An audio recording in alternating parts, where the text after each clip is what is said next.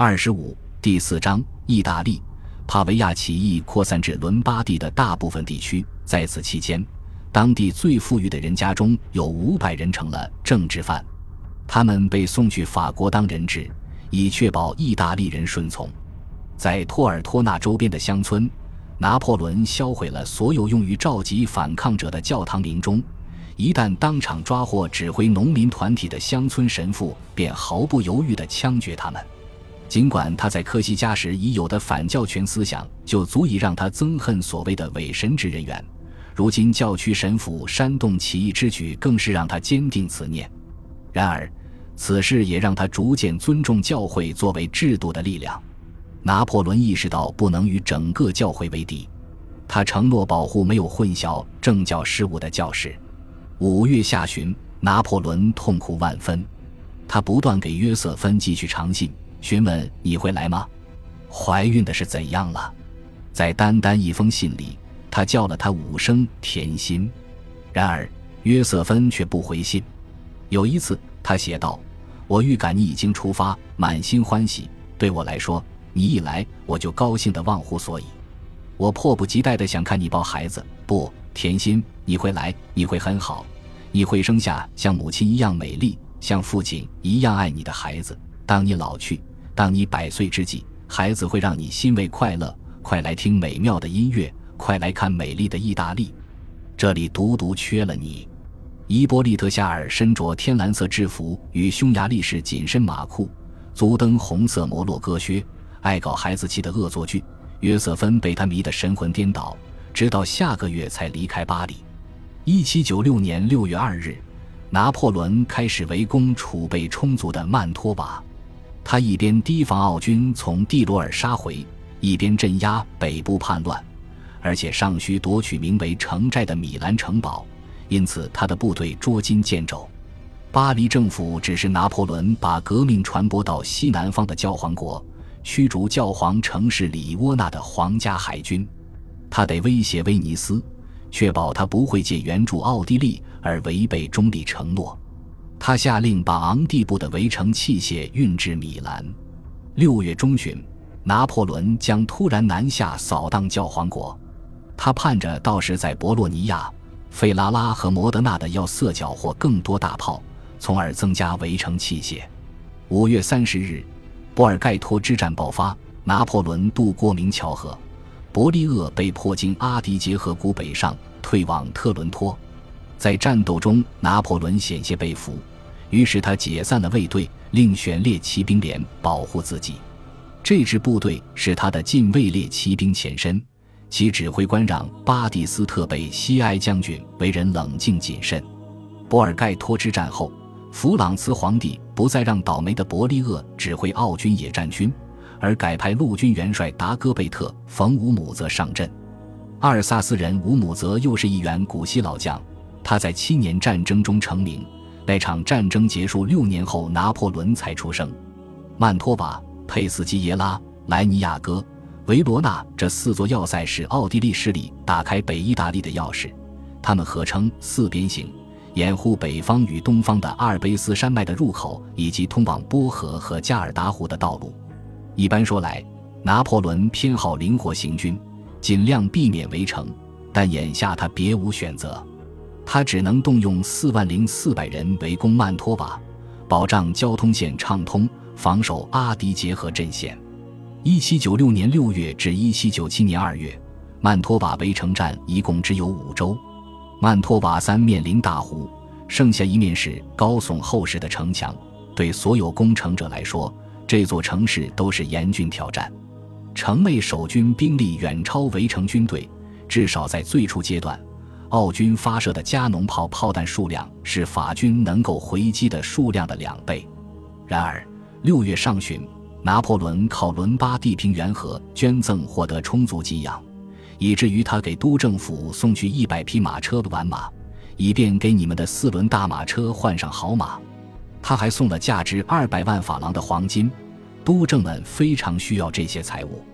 六月五日，拿破仑会见法国驻托斯卡纳公使、外交官安德烈·弗朗索瓦·米奥德梅利托。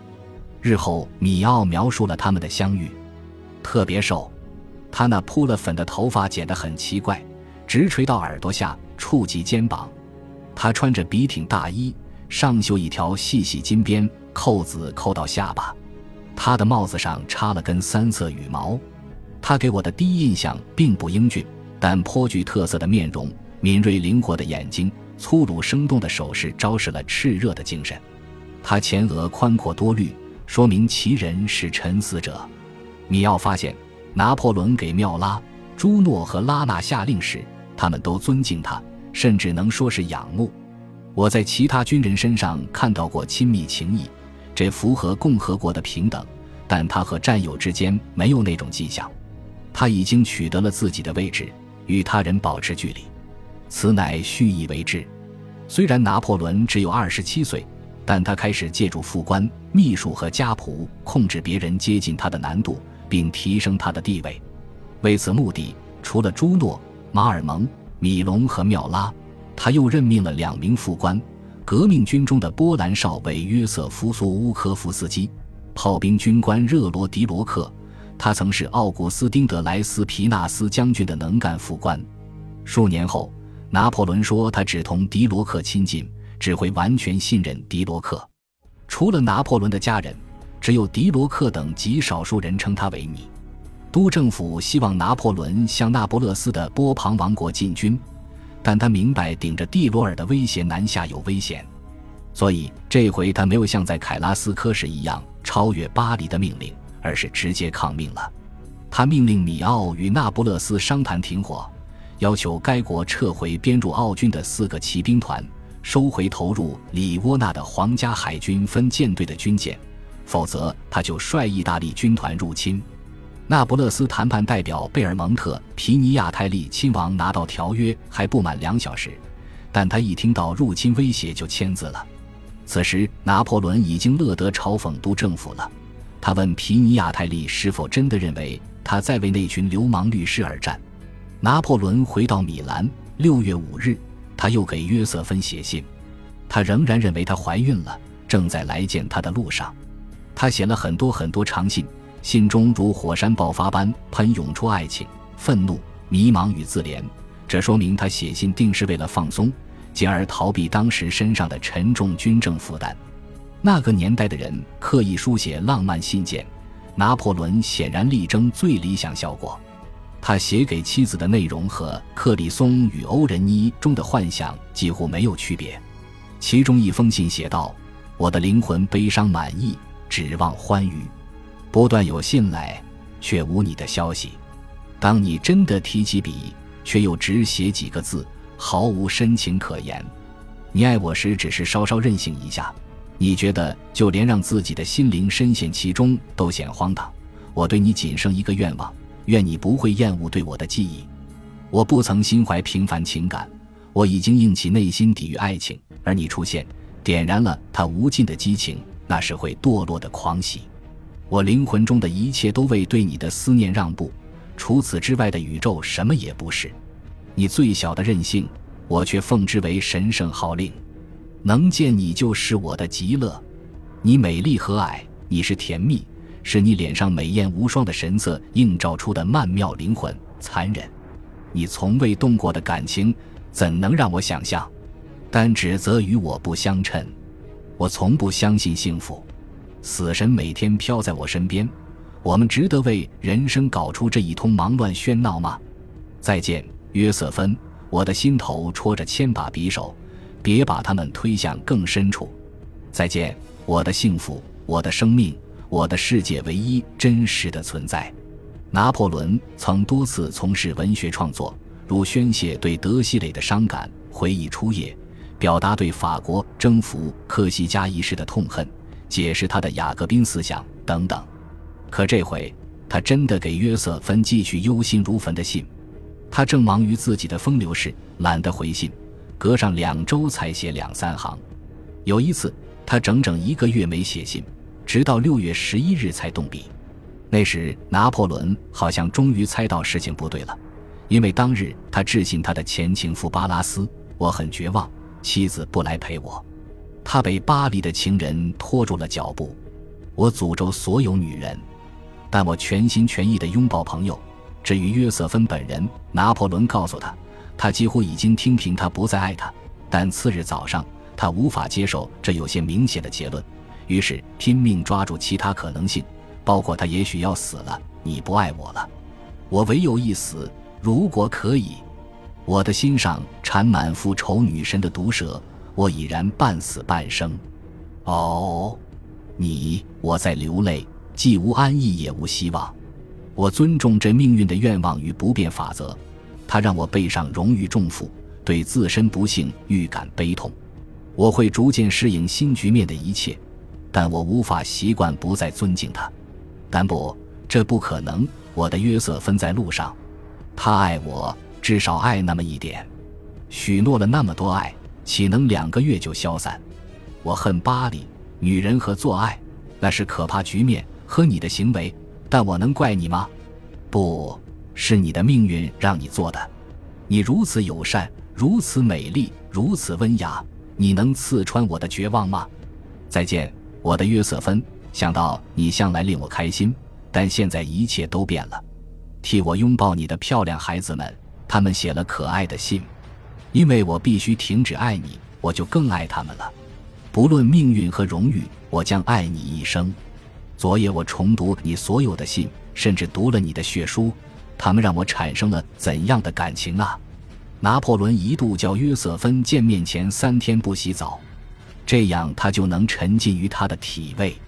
六月十五日，他对他坦言：“我不能容忍情夫，更别说带他过来。”他说他回想起一个梦，梦里我脱下你的靴子、裙子，把你整个人放进我心里。拿破仑给约瑟芬写了数百页感情狂想，不断暗示，要是他发生了什么，他就去自杀。但他提到战争时说的信息，几乎都能在公共报纸上找到。他也不放心对他述说自己内心深处对人对事的看法。或许他担心信会落入敌军之手，因为特别信使把信送到巴黎要花两周时间。一八三三年，拿破仑给约瑟芬的二百三十八封信首次出版。英国政客约翰·威尔逊·克罗克便在《美纪评论》中提出了另一种看法。也许正如他所说，拿破仑认为约瑟芬轻浮放荡、水性杨花、虚荣的足以讨好，粗心的无法信任。克罗克贬低这些信，认为他们说明两人没有切实信任，没有思想交流，没有认真对话，没有一致兴趣。他的话听来严苛，但不无道理。拿破仑能够划分生活中的事物，所以他思索某事时不会被他事干扰。大概这是伟大政治家的必备素质，但他把这种能力发挥到了超凡水平。我的大脑就像储物柜，不同主题、不同事物分门别类放好。他曾说，不想继续思考某事，我就关上他的抽屉，打开另一个。我想睡觉，只要统统关上就睡着了。一名副官写道：“拿破仑的部下非常钦佩他头脑发达，且能灵活自如地在任何喜欢的事上切换全部注意力。他的私生活刮起了飓风，他逐渐认识到爱慕的女人对自己至多不冷不热，这让他愈发痛苦。但他一边置身这一切之中，一边给大胆的战役方案添上最后一笔。拿破仑已经取胜无常，这份计划会让他超越前圣告诫七次。”并助他拿下曼托瓦，赶走统治了意大利三个世纪的奥地利哈布斯堡王朝。感谢您的收听，喜欢别忘了订阅加关注，主页有更多精彩内容。